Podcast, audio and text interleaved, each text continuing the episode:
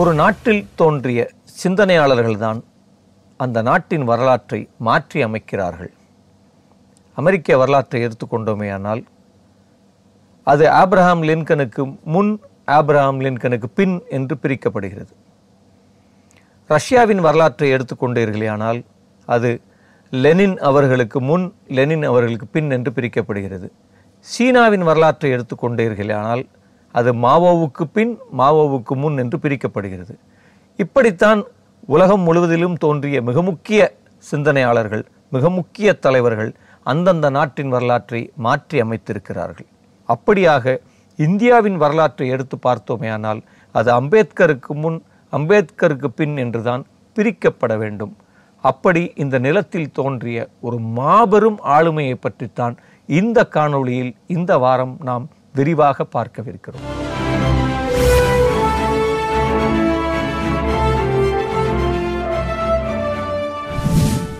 நான் யாருக்கும் அடிமை இல்லை, எனக்கும் யாரும் அடிமை இல்லை என்று சமத்துவத்தின் பாதையை இந்த சமூகத்திற்கு அடையாளம் காட்டிய மாமேதை.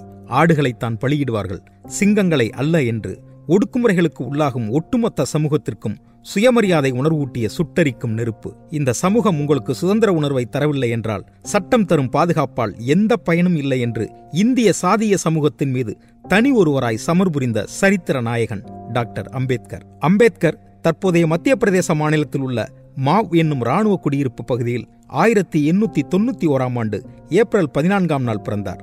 அம்பேத்கரின் தந்தை பெயர் ராம்ஜி மலோஜி சக்பால், தாயின் பெயர் பீமாபாய் சக்பால். அம்பேத்கரின் இயற்பெயர் பீமராவ் ராம்ஜி என்பதாகும்.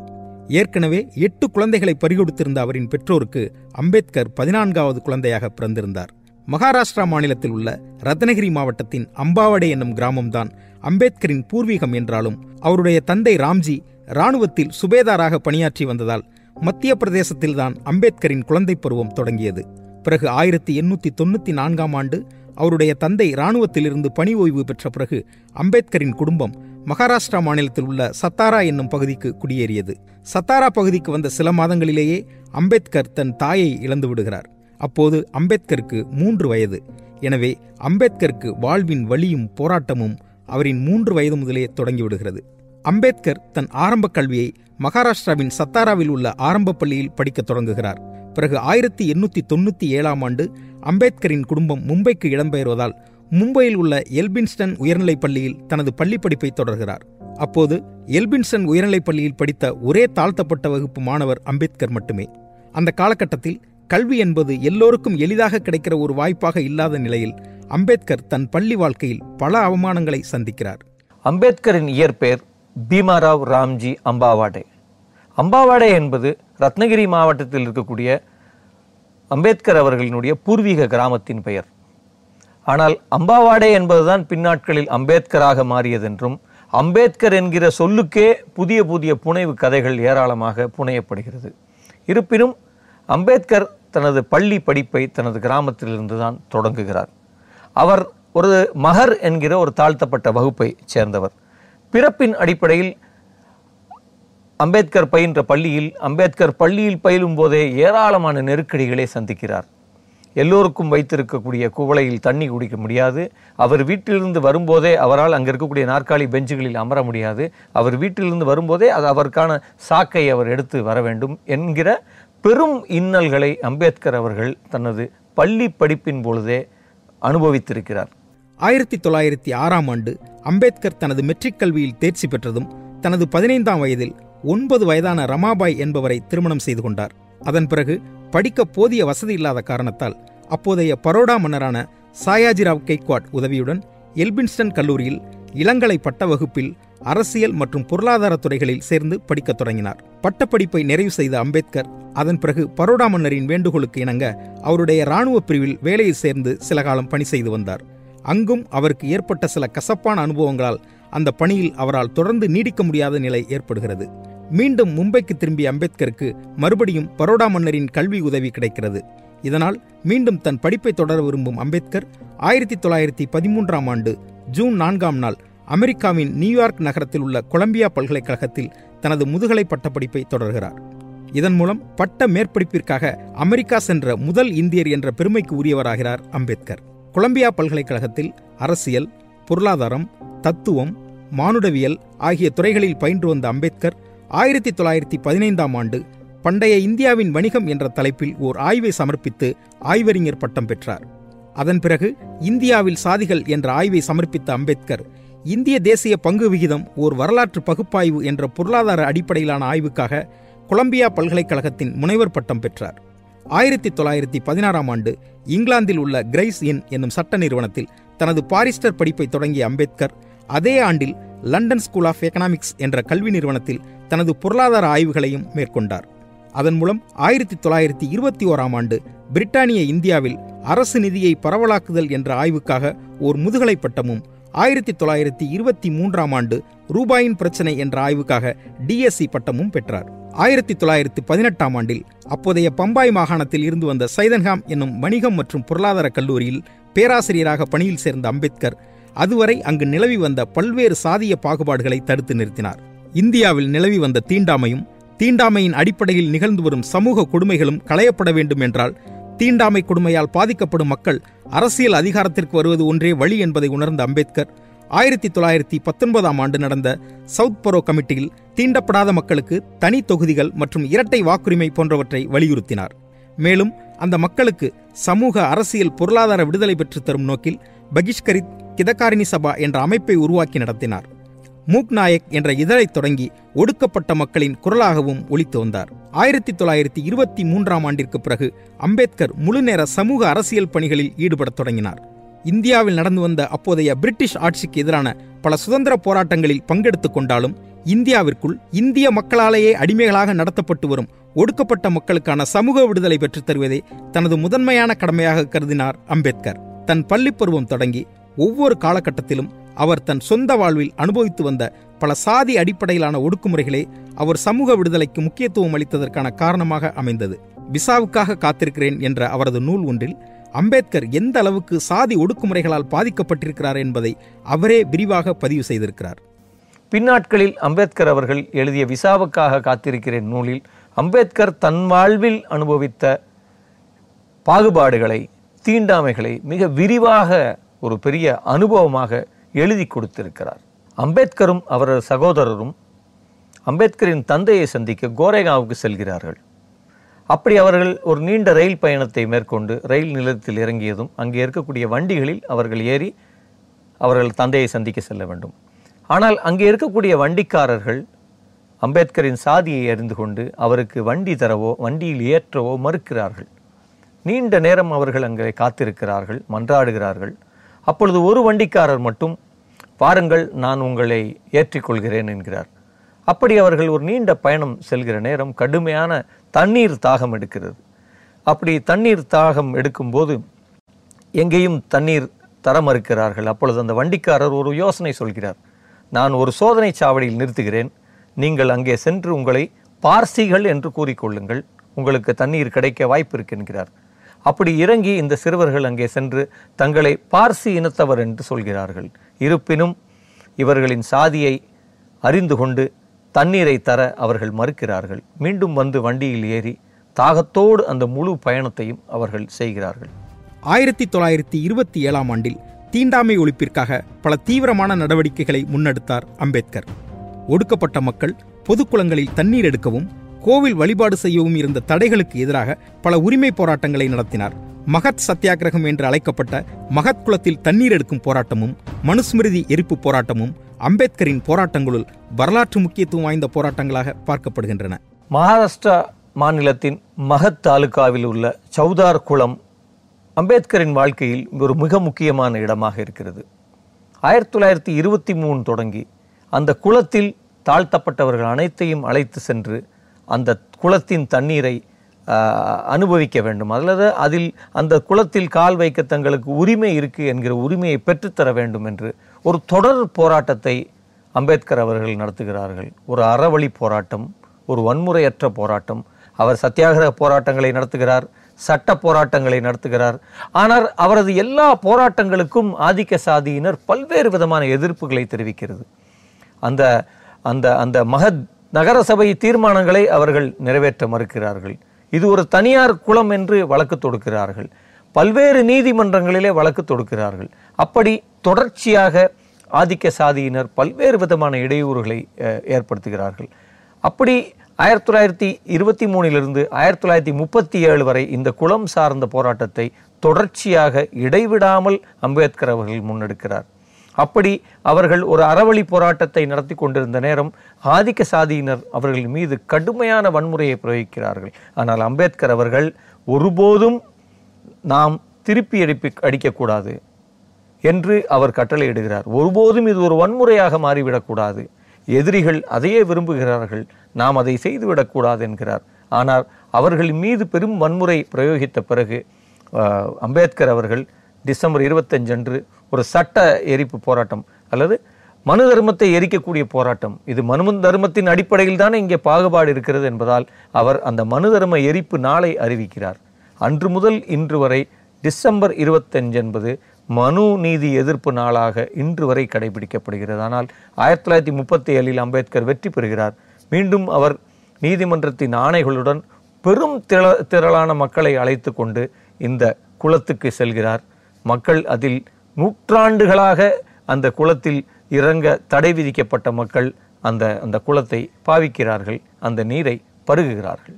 இந்த மகத் சத்தியாகிரகம் என்பது அம்பேத்கரின் வாழ்க்கையில் மிக முக்கியமான ஒரு போராட்டமாக திருப்பு முனையாக அமைகிறது. ஆனால் அதே வேளையில் மகத் சத்தியாகிரகம் என்பது இவ்வளவு பெரிய வரலாற்று போராட்டம் என்பது இந்திய பாடத்திட்டங்களிலே வரலாற்று பாடங்களிலே இடம்பெற்றிருக்கிறதா?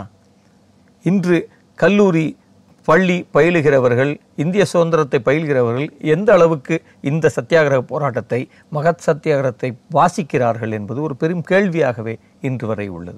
ஒடுக்கப்பட்ட மக்களுக்கான தனித்தொகுதி உரிமை மற்றும் இரட்டை வாக்குரிமை ஆகியவற்றை அம்பேத்கர் பல்வேறு காலகட்டங்களில் தொடர்ந்து வலியுறுத்தி வந்தார் என்றாலும் ஆயிரத்தி தொள்ளாயிரத்தி முப்பத்தி இரண்டாம் ஆண்டு லண்டனில் நடந்த இரண்டாம் வட்டமேசை மாநாட்டில்தான் ஆங்கிலேய அரசு அதற்கான ஒப்புதலை வழங்கியது. ஆனால் காந்தியடிகளின் தீவிர எதிர்ப்பினால் அம்பேத்கர் ஆங்கிலேய அரசிடம் போராடி பெற்ற அந்த உரிமைகளை முழுவதுமாக செயல்படுத்த முடியாமல் போனது.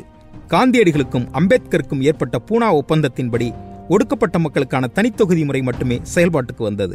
ஆயிரத்தி தொள்ளாயிரத்தி முப்பத்தி இரண்டில் நடந்த இரண்டாவது வட்டமேசை மாநாட்டில் அம்பேத்கர் அவர்கள் தனித்தொகுதி, இரட்டை வாக்குரிமை என்கிற இந்த இரண்டு விஷயங்களை முன்வைக்கிறார். பிரிட்டிஷ் அரசாங்கம் அவரது கோரிக்கையை ஏற்றுக்கொள்ள சம்மதிக்கிறது. ஆனால் காந்தி அவர்கள் இதை கடுமையாக எதிர்க்கிறார். இது இந்த நாட்டில் ஒரு பெரிய பிரிவினையை உண்டாக்கும் என்கிறார். அவர் அம்பேத்கரை கடுமையாக இந்த விஷயத்தில் எதிர்க்கிறார். அந்த நேரம் சிறையில் இருந்த, ஏர்வாடா சிறையில் இருந்த காந்தி அவர்கள் அம்பேத்கரின் இந்த முடிவுக்கு எதிராக ஒரு சாகும் வரை உண்ணாவிரதத்தை அறிவிக்கிறார். அவரது உடல் நலம் மோசமாகிறது. சிறையில் காந்தியும் அம்பேத்கரும் சந்திக்க ஒரு பெரிய ஏற்பாடாகிறது. அவர்கள் இருவரும் பேசுகிறார்கள். ஆனால் காந்தி இன் உடல்நலம் மோசமாக இருப்பதை பார்த்து, அவர் தொடர்ந்து இரு இதில் விடாப்பிடியாக பிடிவாதமாக இருப்பதை பார்த்து அம்பேத்கர் அவர்கள் இரட்டை வாக்குரிமையை கைவிட்டு தனித்தொகுதிக்கு ஏற்றுக்கொள்கிறார். இதுதான் பின்னாட்களில் பூனா ஒப்பந்தம் என்று அழைக்கப்பட்டது. தலித்துகளின் பிரதிநிதியாக அம்பேத்கரும் காங்கிரசின் பிரதிநிதியாக அதில் மதன் மோகன் மாலியாவும் கையெழுப்பமிட்டார்கள். இருப்பினும் இந்த சந்திப்புக்கு பிறகு அம்பேத்கர் ஒன்றை சொன்னார். அடிக்கடி இப்படி உண்ணாவிரதம் இருக்காதீர்கள் காந்தி அவர்களே, இது உங்கள் உடல் நலத்தை பாதிக்கும் என்று அவர் ஒரு ஒரு ஒரு விமர்சனமாக இதை கூறிவிட்டு சென்றார். ஆயிரத்தி தொள்ளாயிரத்தி நாற்பத்தி ஏழாம் ஆண்டு இந்தியா சுதந்திரம் அடைந்த பிறகு இந்திய யூனியன் முஸ்லீம் லீக் கட்சியின் சார்பாக இந்திய அரசியல் நிர்ணய சபை உறுப்பினராக தேர்ந்தெடுக்கப்பட்டார் அம்பேத்கர். சுதந்திரமடைந்த இந்தியாவிற்கு ஓர் தனித்த அரசியல் சாசன வரைவை உருவாக்க நினைத்த காங்கிரஸ் கட்சி அதற்காக ஓர் குழுவை அமைத்தது. அந்த குழுவின் தலைவராக நியமிக்கப்பட்டார் அம்பேத்கர். ஆயிரத்தி தொள்ளாயிரத்தி நாற்பத்தி ஏழில் இந்தியா சுதந்திரம் பெற்ற பிறகு இந்தியாவை வழிநடத்துவதற்கான ஒரு அரசியல் நிர்ணய சபை உருவாக்கப்பட்டது. அந்த சபைதான் இந்தியாவினுடைய வருங்கால திசையை நிர்வகிப்பதற்கான ஒரு சபை. அந்த சபை இந்தியாவுக்கென்று ஒரு தனித்த அரசியல் சாசனம் வேண்டும் என்று விருப்பப்பட்டது. அப்படி அந்த அரசியல் சாசனத்தை உருவாக்குவதற்காக அம்பேத்கர் தலைமையில் ஒரு குழுவை அமைத்தது. அந்த குழு ஆயிரத்தி தொள்ளாயிரத்தி நாற்பத்தி ஏழு ஆகஸ்ட் இருபத்தொன்பதாம் தேதி தொடங்கி ஆயிரத்தி தொள்ளாயிரத்தி நாற்பத்தி எட்டு பிப்ரவரி இருபத்தொன்று வரை வேலை செய்தது. அவர்கள் உருவாக்கியது தான் இந்திய அரசியலமைப்பு சட்டம். இந்த இந்திய அரசியலமைப்பு சட்டம்தான் இந்தியாவினுடைய வருங்கால திசை வழியை நிர்மாணித்தது. அம்பேத்கர் அவர்கள் உருவாக்கிய இந்திய இந்திய அரசியலமைப்பு சட்டம் என்பதுதான் இந்தியாவை இன்றைக்கு இத்தனை நவீன தேசமாக, இத்தனை சமூகங்களையும் உள்ளடக்கிய தேசமாக தலைநிமிரச் செய்ததென்றால் மிக இல்லை. ஒடுக்கப்பட்ட மக்கள் இந்து மதத்தில் இருக்கும் வரை அவர்களுக்கான சமத்துவம் கிடைக்கப் போவதில்லை. எனவே மனிதர்களுக்குள் பாகுபாட்டை கடைபிடிக்கும் இந்து மதத்திலிருந்து வெளியேறுவதே ஒடுக்கப்பட்ட மக்களுக்கு கிடைக்கும் சமூக விடுதலையாக இருக்கும் என்று உறுதியாக நம்பினார் அம்பேத்கர். எனவே அவர் இந்து மதத்திலிருந்து விலகி பௌத்த மதத்தை ஏற்றுக்கொள்ள முடிவு செய்தார். தன் மக்களுக்கும் அதையே வலியுறுத்தினார். எனவே அம்பேத்கரை ஏற்றுக்கொண்ட பெருவாரியான மக்கள் அவரோடு சேர்ந்து பௌத்த மதத்திற்கு மதம் மாறினர். அம்பேத்கரின் இந்த முடிவு இந்திய அரசியலில் பெரும் அதிர்வலைகளை ஏற்படுத்தியது. ஆயிரத்தி தொள்ளாயிரத்தி ஐம்பத்தி ஆறில் அம்பேத்கர் அவர்கள் தன்னுடைய மிக முக்கியமான நூலான புத்தமும் தம்மமும் எழுதி முடித்தார். அதை எழுதி முடித்த கையோடு தான் இந்து மதத்தை விட்டு வெளியேறி பௌத்த மதத்தை ஏற்கப் போவதாக அறிவித்தார். ஆயிரத்தி தொள்ளாயிரத்தி ஐம்பத்தி ஆறு அக்டோபர் பதினாலாம் தேதி நாக்பூர் நகரத்திற்கு வெளியே ஒரு பெரும் வெட்ட வெளியில் இந்த மதமாற்றம் நிகழ்வு நடைபெறும் என்று அறிவிக்கப்பட்டது. இந்த அறிவிப்பு வெளிவந்ததுமே லட்சக்கணக்கான மக்கள் அந்த திடலை நோக்கி பயணமானார்கள். பர்மாவிலிருந்து வரவழைக்கப்பட்ட பௌத்த துறவிகள் முன்னணியில் அம்பேத்கரும் அவரது மனைவி சவிதாபாயும் பௌத்த மதத்தை ஏற்றுக்கொள்கிற நிகழ்வில் கலந்து கொண்டார்கள். லட்சக்கணக்கான மக்கள் அங்கே திரண்டார்கள். அவர்கள் மத்தியில் அனைவருமே அந்த உறுதிமொழியை ஏற்றுக்கொண்டார்கள். அந்த உறுதிமொழியில் அவர்கள், இனி நான் தீண்டாமையை கடைபிடிக்க மாட்டேன், இங்குள்ள அனைத்து உயிர்களையும் நான் சமமாக மதிப்பேன், என்னுடைய அன்றாட வாழ்க்கையில் கொல்லாமை, கள் உண்ணாமை, களவு செய்யாமை, புலனடக்கம், பொய் உரைக்காமை என்கிற இந்த விஷயங்களை கடைபிடிப்பேன் என்கிற இந்த ஐந்து கொள்கைகளை அவர்கள் உறுதி மொழியாக ஏற்றுக்கொண்டனர். இந்த நிகழ்வு இந்திய வரலாற்றில் மிக முக்கியமான நிகழ்வாக கருதப்படுகிறது. இந்த மதமாற்றம் நிகழ்ந்த இடம் இன்று நாக்பூரில் ஒரு மிகப்பெரிய நினைவு சின்னமாக, அது வந்து தீக்ஷா பூமி என்கிற பெயரில் அழைக்கப்படுகிறது. இன்று தீக்ஷா பூமி என்பது இந்தியாவினுடைய மிக முக்கியமான ஒரு சுற்றுலா தலம் போல் இன்றைக்கு அது காட்சி அளிக்கிறது. அம்பேத்கர் கடைசி காலத்தில் பயன்படுத்திய எல்லா பொருட்களும், அம்பேத்கர் இந்திய அரசியலமைப்பு சாசனத்தை உருவாக்க பயன்படுத்திய அவரது சொந்த டைப்ரைட்டர் உள்ளிட்ட எல்லா பொருட்களும் ஒரு பெரிய அருங்காட்சியகம் போல் இன்று தீக்ஷா பூமியில் உள்ளதை நீங்கள் நாக்பூர் சென்றால் காணலாம். ஆயிரத்தி தொள்ளாயிரத்தி முப்பத்தி ஐந்தாம் ஆண்டு அம்பேத்கரின் மனைவியான ரமாபாய் அம்மையார் அவர்கள் உடல்நலக்குறைவின் காரணமாக இறந்து விடுகிறார். அதன் பிறகு தனியாக வாழ்ந்து வந்த அம்பேத்கர் பிறகு அவருக்கு ஏற்படும் உடல்நலக்குறைவால் தனியாக வாழ்வதின் சிரமத்தை உணர்ந்தவராக ஆயிரத்தி தொள்ளாயிரத்தி நாற்பத்தி எட்டாம் ஆண்டு சாரதா கபீர் என்னும் மருத்துவம் படித்த பெண்ணை இரண்டாவது திருமணம் செய்து கொண்டார். பின்னாளில் சவிதா என்று அறியப்பட்ட இவர்தான் அம்பேத்கரின் இறுதி காலம் வரை அவரை பார்த்து கொண்டார். ஆயிரத்தி தொள்ளாயிரத்தி முப்பத்தி ஐந்தில் அம்பேத்கர் அவர்களினுடைய முதல் மனைவி ரமாபாய் இறந்து போகிறார். அதன் பிறகு அம்பேத்கர் அவர்கள் தன் மூத்த மகனுடன் தனிமையில்தான் வசித்தார். ஆயிரத்தி தொள்ளாயிரத்தி நாற்பத்தெட்டு வரை அவர் மறு திருமணம் எதுவும் செய்து கொள்ளவில்லை. ஆனால் அவர் தொடர்ந்து நோயில், நீரிழிவு நோயில் அவதிப்பட்டு கொண்டிருந்த நேரம் அடிக்கடி அவர் தனது மருத்துவரை மருத்துவர் ராவ் அவர்களை சந்திக்க செல்வார். அப்படி மருத்துவர் ராவை அவர் சந்திக்க செல்லும் இடத்தில் மருத்துவர் ராவ் அவர்களினுடைய குடும்ப நண்பரான சாரதா கபீர் என்கிற பெண்மணியோடு அவருக்கு ஒரு நட்பு ஏற்படுகிறது. சாரதா கபீர் ஒரு மருத்துவர். இத்தனை பெரும் ஆளுமையான அம்பேத்கரை பார்த்த அவருக்கு அம்பேத்கரின் மீது ஒரு ஈர்ப்பு ஏற்படுகிறது. இருவருக்கும் ஒரு சாதாரண நட்பாக அது ஏற்பட்டு அது பின்னால் ஒரு திருமணம் என்று சென்று முடிகிறது. சவிதா பாய் என்று அவர் தனது பெயரை திருமணத்துக்கு பின் மாற்றிக்கொள்கிறார். இருப்பினும் அவர் அம்பேத்கரை இன்னும் முழுமையாக கவனித்து கொள்ள வேண்டும். இத்தனை பெரும் ஆளுமையினுடைய உடல் நலம் ரொம்ப முக்கியம் என்பதால் தான் அவர் இந்த திருமணத்தில் சம்மதிக்கிறார். அப்படி சவிதாபாய் அவர்கள் அம்பேத்கர் அவர்களுடைய இரண்டாவது மனைவியாக அவருடைய இறுதி காலம் வரை தன்னுடன் இருந்தார். சவிதாவின் மீது பல்வேறு குற்றச்சாட்டுகள் வைக்கப்பட்ட போதும் ஜவஹர்லால் நேரு அவர்கள் இந்த குற்றச்சாட்டுகளுக்கெல்லாம் ஒரு முற்றுப்புள்ளி வைத்தார். இது ஒரு ஒரு காதல்தான், இதில் வேறு எந்த உள்நோக்கமும் இல்லை என்கிற அது சார்ந்து நிகழ்ந்த சர்ச்சைகளுக்கெல்லாம் பண்டித் நேரு அவர்கள் தான் முற்றுப்புள்ளி வைத்தார். ஆயிரத்தி தொள்ளாயிரத்தி நாற்பத்தி எட்டாம் ஆண்டு முதல் கடுமையான நீரிழிவு நோயால் பாதிக்கப்பட்ட அம்பேத்கர் ஆயிரத்தி தொள்ளாயிரத்தி ஐம்பத்தி நான்காம் ஆண்டு தனது உடல்நிலையில் மேலும் பல பின்னடைவுகளை சந்திக்கிறார். உடல் நலம் குன்றிய அந்த நிலையிலும் புத்தமும் அவர் தம்மமும் என்ற நூலை எழுதி முடிக்கும் அம்பேத்கர் அந்த நூலை எழுதி முடித்த சில நாட்கள் கழித்து ஆயிரத்தி தொள்ளாயிரத்தி ஐம்பத்தி ஆறாம் ஆண்டு டிசம்பர் ஆறாம் நாள் இவ்வுலக வாழ்விலிருந்து முற்றிலும் விடைபெற்று கொண்டார். அம்பேத்கர் என்ற மனிதர் இந்த மண்ணை விட்டு மறைந்தாலும், ஒரு தனி மனிதனின் சிந்தனைகளாலும் ஒரு தனி மனிதனின் உழைப்பாலும் ஓர் இனத்தின் பெரும் துயரை சரி செய்ய முடியும் என்பதற்கும் ஒரு இனத்தின் வரலாற்றை மாற்றி எழுத முடியும் என்பதற்கும் அம்பேத்கரின் வாழ்வே இந்த மண்ணில் அழுத்தமான சாட்சியமாக எப்போதும் இருந்து வருகிறது.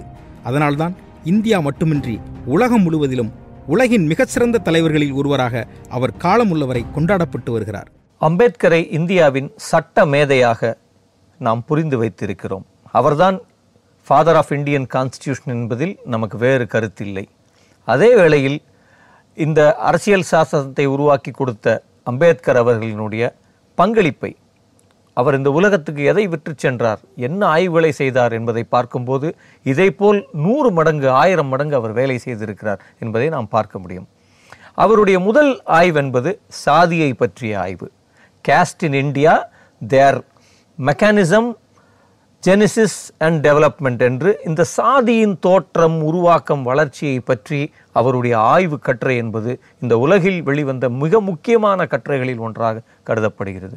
அதே போல அவர் the problem of the rupee என்று இந்திய ரூபாயை பற்றி அவர் எழுதிய மிக முக்கியமான ஒரு பொருளாதார கட்டுரை என்பது, ஒரு எக்கனாமிக்ஸ் கட்டுரை என்பதுதான் பின்னாட்களில் ரிசர்வ் வங்கி என்கிற ஒரு வங்கி உருவாவதற்கான அடித்தளமாக அமைந்தது என்று சொல்கிறார்கள்.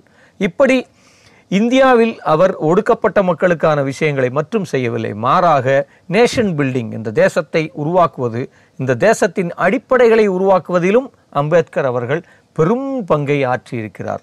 இன்றைக்கு நாம் பார்க்கக்கூடிய அனைவருக்குமான வாக்குரிமை, ஒன் மேன் ஒன் ஓட் என்று இங்கு இருக்கக்கூடிய ஒவ்வொரு தனி மனிதருக்கும் ஒரு வாக்கு இருக்கிறது, ஒவ்வொருவருக்கும் ஒரு வாக்கு, ஒவ்வொருவருக்கும் ஒரே மதிப்பு என்று எல்லா பிரஜைகளும் சமமான மதிப்புடையவர்களாக மாற்றியதில் அம்பேத்கரின் பங்கு மிக முக்கியமானது. அதே போல எட்டு மணி நேர வேலை, பெண்களுக்கு சொத்துரிமை உள்ளிட்ட ஏராளமான விஷயங்களை அம்பேத்கர் செய்திருக்கிறார். அதனால் ஒடுக்கப்பட்ட மக்களின் தலைவராக அவரை பார்ப்பதை விட ஒரு ஒரு கொடும் செயல் வேறு எதுவும் இல்லை. அவர் இந்த தேசத்திற்கானவர், அவர் இந்த மனித குலத்திற்கானவர். இந்த உலகம் முழுவதிலும் நடக்கும் சுரண்டல்களுக்கு எதிராகவும் பாகுபாடுகளுக்கு எதிராகவும் ஒரு தீர்க்கமான குரலை அவர் எழுப்பியிருக்கிறார். அதனால்தான் கொலம்பியா பல்கலைக்கழகம் தொடங்கி உலகின் மிக முக்கிய பல்கலைக்கழகங்கள் எல்லாம் இன்றைக்கும் அம்பேத்கரை கொண்டாடுகிறது. அம்பேத்கருக்கு இன்றைக்கு உலகம் முழுவதிலும் சிலைகள் இருக்கிறது. அவர் வேலை செய்த இடங்கள், அவர் பயன்படுத்திய நூலகங்கள் என எல்லாம் அருங்காட்சியகமாக இருக்கிறது.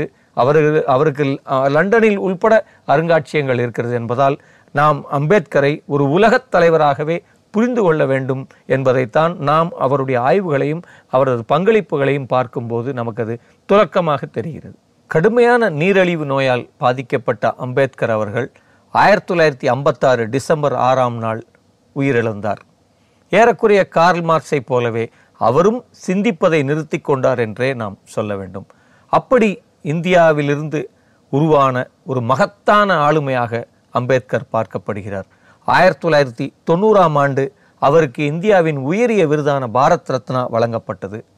அவருடைய பிறந்த நாளான ஏப்ரல் பதினாலாம் தேதி அம்பேத்கர் ஜெயந்தி என்று ஒரு அரசு விடுமுறையாக அறிவிக்கப்பட்டிருக்கிறது. சமீபத்தில் ரெண்டாயிரத்தி பன்னெண்டில் நடந்த சிஎன்என் ஐபிஎன்னும் ஹிஸ்டரி சேனலும் நடத்திய ஒரு பெரும் வாக்கெடுப்பில் இந்தியாவின் தன்னிகரற்ற தலைவராக அம்பேத்கர் அதில் தேர்வானார். இது அம்பேத்கருக்கு கிடைத்த ஒரு மிகப்பெரிய மரியாதை என்று நான் நினைக்கிறேன். அம்பேத்கர் இந்திய வரலாற்றில் தோன்றிய, இந்திய வரலாற்றில் சகஜமாக இருந்த சாதிய கொடுமைகளை, தீண்டாமையை அல்லது எல்லா விதமான பாகுபாடுகளையும் கேள்விக்கு உட்படுத்தி அதற்கான விடை அளித்து அனைவருக்கும் சமமான ஒரு இந்திய அரசியல் சாசனத்தை, ஒரு பைண்டிங் ஃபோர்ஸ், இன்றைக்கும் ஒரு அரசு இங்கே நடைபெறுகிறது என்றால் அதற்கான அடிப்படை அல்லது இன்றைக்கும் இங்கே மனிதர்கள் சமமாக இருக்க வேண்டும் என்பதற்கான ஒரு சட்டம் நம் முன் இருக்கிறது என்றால் அந்த சட்டத்தை உருவாக்கி கொடுத்தவர் அம்பேத்கர். அதே வேளையில் அவர் சொன்னார், என்னுடைய அரசியலமைப்பு என்பது ஒரு மேஜிக் இல்லை, அது ஒரு ரசவாதத்தை எல்லாம் இந்த சமூகத்தில் நிகழ்த்தி விடாது. நீங்கள் மிகச் சரியானவர்கள் கையில் எனது அரசியலமைப்பை கொடுத்தால் மிகச் சரியான ஆட்சி நடக்கும், மிக மோசமானவர்களை நீங்கள் தேர்வு செய்தால் மீண்டும் நம் கால சக்கரம் பின்னோக்கி போகும் என்கிற ஒரு எச்சரிக்கை மணியையும் அவர் அடித்துவிட்டு சென்றிருக்கிறார். இப்படி ஒரு மகத்தான ஆளுமையை உங்கள் உங்களிடம் அறிமுகப்படுத்தியதில் மிக்க மகிழ்ச்சி. நிச்சயம் இன்னொரு ஆளுமையுடன் இன்னொரு உலகை மாற்றிய தலைவர்கள் விரைவில் மீண்டும் சந்திப்போம்.